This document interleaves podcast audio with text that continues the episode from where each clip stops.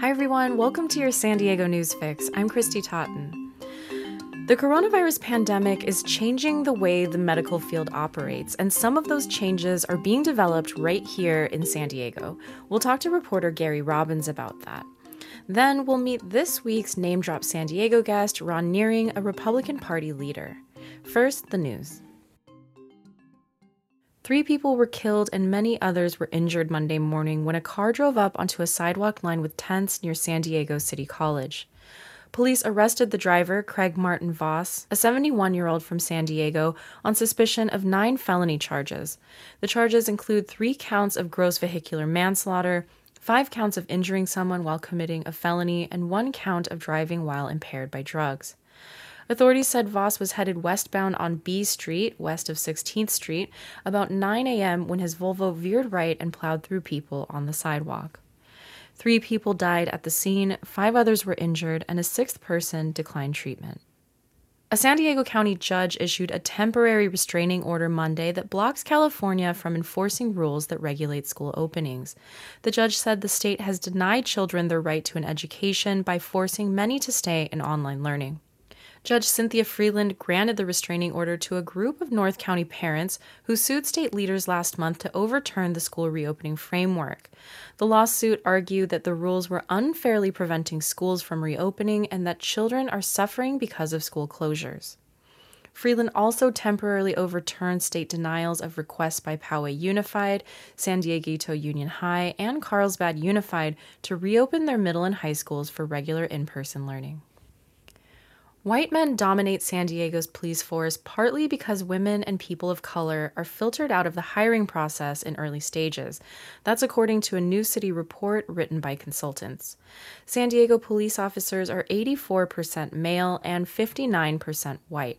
The report says there could be problems with the written exams or physical tests that applicants must complete. During the early stages of the hiring process, men were 2.3 times more likely to be considered qualified than women, despite those same women being 1.2 times more likely to have a college degree.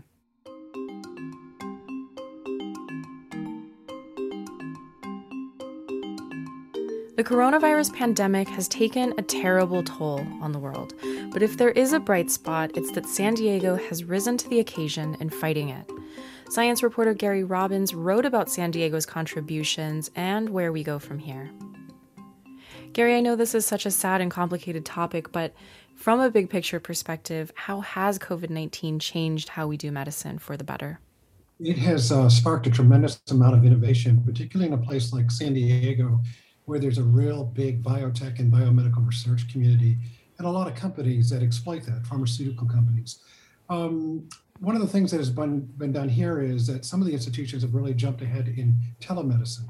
So the idea that you can talk to your doctor face to face in real time uh, on a computer screen or on a, on a smartphone. Now, telemedicine had been something that had been promised in a big way for a long time, but it really had been operating in a small level, primarily due to you know regulatory issues involving insurance and licensing.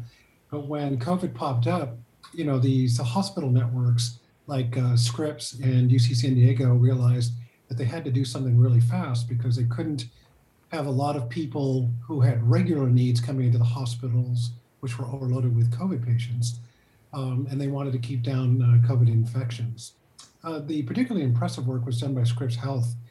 They put together a customized telemedicine system within a three week period last year. And since then, it has served more than 500,000 patients uh, UC San Diego is a smaller network, but they've done more than a quarter of a million. And what they tell me is that it really has shown that this can be done uh, easily on a technical network, and that in many cases, you can be talking to your doctor via your smartphone if that's what you wish. In fact, Scripps uh, Medicine started out doing that because when the COVID um, uh, um, virus hit, um, a lot of the stores like Best Buy were quickly cleaned out of uh, web cameras. So, you know, hospitals couldn't quickly buy up a bunch of webcams to talk to patients. They had to go to their smartphones. Hmm. And this has kind of proven that smartphones can play a really easy and useful role when it comes to uh, people's human health. What do you think telemedicine will look like going forward? I know before this, we were able to do some doctor's appointments, um, you know, over video or, or, or, over the phone, but will that become more common or, or, or even required going forward? I think that it will. So, um, the number of people served by telemedicine at Scripps Health, for example, has declined, but it now represents a large percentage of their business. So they originally thought that they were going to introduce telemedicine over a three to five year period, and that it would come to represent about 15% of their business. But the COVID um, uh, situation, you know, just jumped, uh, started everything. Um, so they peaked, but now uh, they're at a place where roughly 20 to 25% of their business is virtual. So it's higher and much faster than they expected. And I think that will be pretty true of most major health net, health networks. Uh, you know, I talked to my own provider the other day um, about a bunch of things that were being done, uh, standard uh, tests. And, um, you know, the first thing they said was, well, we want to do one of these by telemedicine. Are you okay with that? I said, absolutely. It'll be the first time that I've done it, but it seems like a medium that is built for many things. Like, for example, um, advice on nutrition, uh, things like that. If we do switch mostly to telehealth, telemedicine, do you think this has like the opportunity to bring down the cost of healthcare? That is such a tough question. Um, the health networks have been fighting with the insurers because the insurers don't want to pay as much money um, for um, telemedicine visits as they do a in-person visit.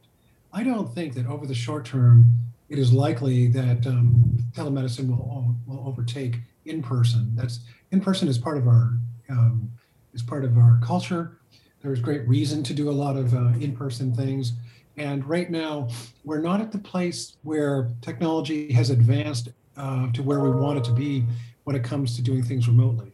For example, we can do things on our smartphones, but a lot of the other things that are being um, looked at here by the universities and research institutes involve technology that's just not there yet.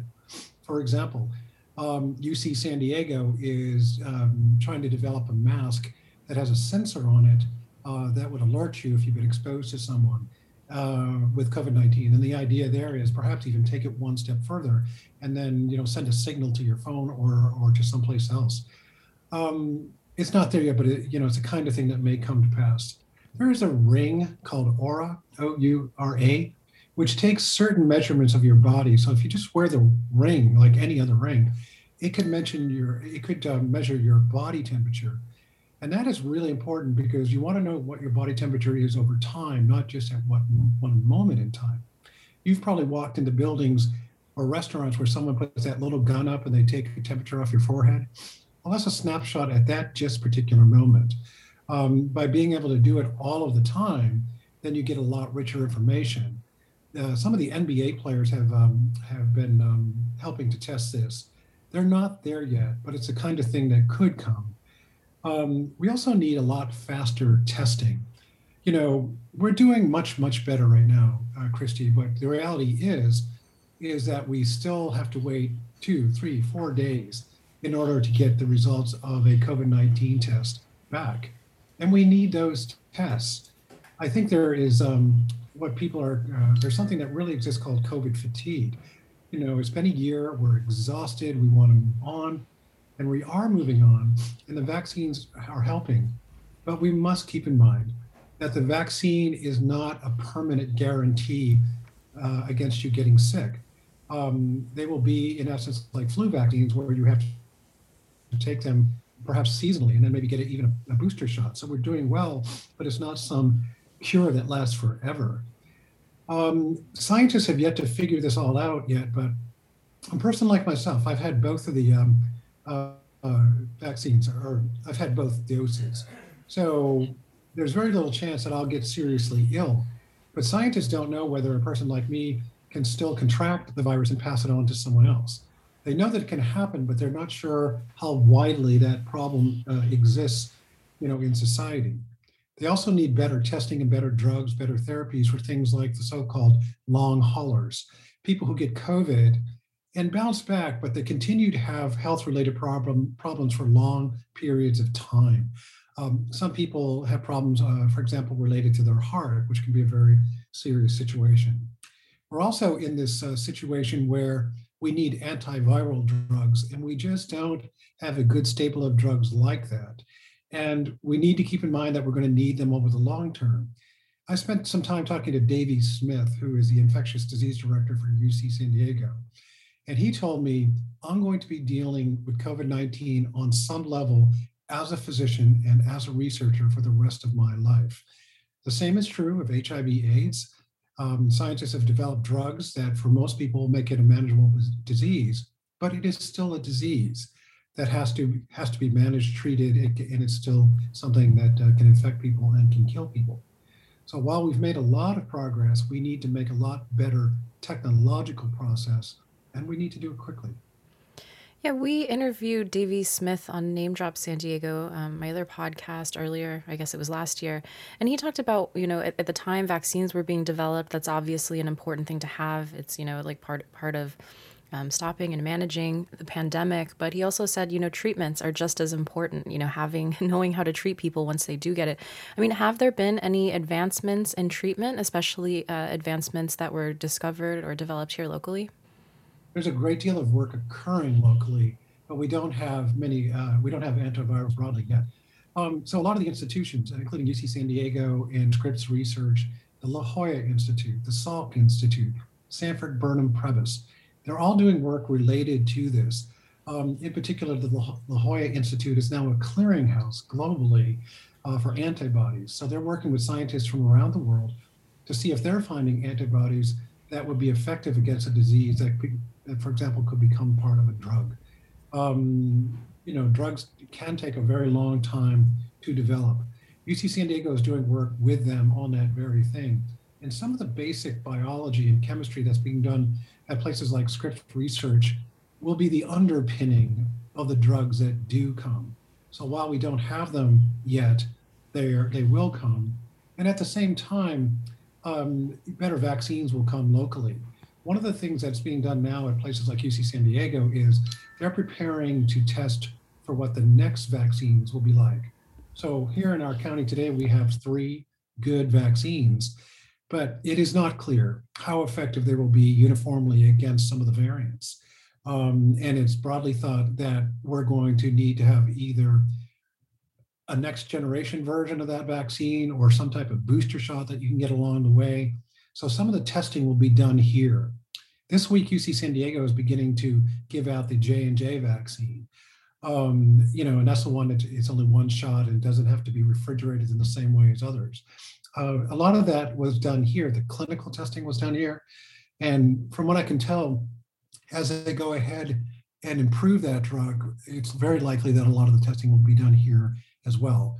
So drugs are coming, better vaccines are coming. We're a real big place for looking at the biology and chemistry and for the testing of them. So this is going to go on long term.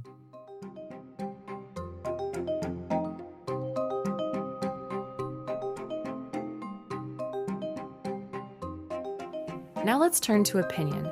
Abby Hamblin is an opinion editor and producer at the UT, and she's a co host of Name Drop San Diego along with me. Name Drop San Diego is a weekly interview podcast where we get to know influential people in, around, and from San Diego. The interview is up now wherever you get your podcasts. You can just search Name Drop San Diego and subscribe for our latest interviews. Okay, Abby, tell me who our guest is this week.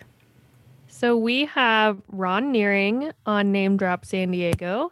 He has worked at pretty much every level of the Republican Party from the top working as a spokesperson for the presidential campaign of Ted Cruz in 2016 to the state level. He ran for lieutenant governor in California. He worked at the state party. He worked um, as the chairman of the state party and the chairman of the San Diego County Republican Party. He's been on the Republican Republican National Committee. He is now on a local planning group where he ran as a Republican.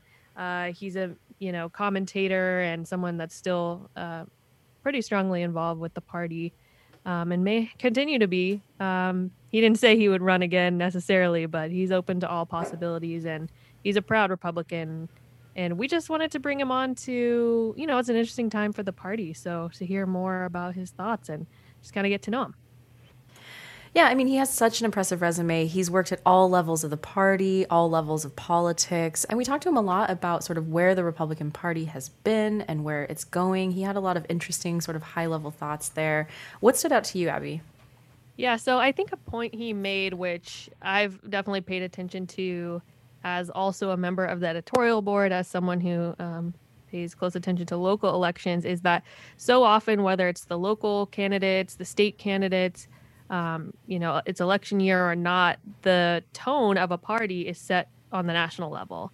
That's because of, uh, you know, news media coverage. That's because the outsized impact of the the leaders on the national level versus you know e- even if you live in the city where your uh, election is going on or your local republicans or democrats are doing things um, you're definitely just going to hear more about what's going on nationally so we talked a little bit about that he also shed some light on what he learned from being a national spokesman for the party and kind of um, you know what role news media plays. Um, it was interesting because obviously we're journalists so um, yeah just a lot to say uh, on a pretty granular uh, level but yeah as you said high level because he's been in every aspect of the job I want to end on this clip. Um, his parents are immigrants to the United States. They were born during Nazi Germany. They came uh, to New York, you know, and decided to settle there, and it's the place they wanted to raise a family.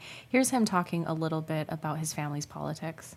My father uh, actually told a, a, story very similar to what uh, former Governor Schwarzenegger told, and that is that um, when he came to America, he saw the two parties, and he thought that the party that best reflected the reasons why he came to America was the Republican Party, because he came to America for uh, freedom and opportunity, and he saw the Republican Party as more reflective of that than the alternative, and so he became a Republican. And I think I picked some of that up uh, in uh, in my time uh, as well. My mother was not very political at all, but my father had very strong ideas uh, about government. I would call him a, a, lowercase L libertarian. He was very, you know, he came to America for opportunity, and uh, and that's what he saw in the in the Republican Party. I was just going to say, you know, I think there is a misconception out there. Sometimes we talk about it as if all immigrants are liberal, and that's clearly not the case. No, as a matter of fact, you have uh, many people who come to America who are fleeing big government in their own country. And so the Republican principle of limited government and freedoms that are protected and a government of enumerated and limited powers uh, should naturally be uh, appealing. Uh, and uh, that's what brought my father to the Republican Party, Arnold Schwarzenegger, and many other people uh, as well. And I think that uh, the Republican Party has a natural ally in many people who come to this country, and and that should be greater.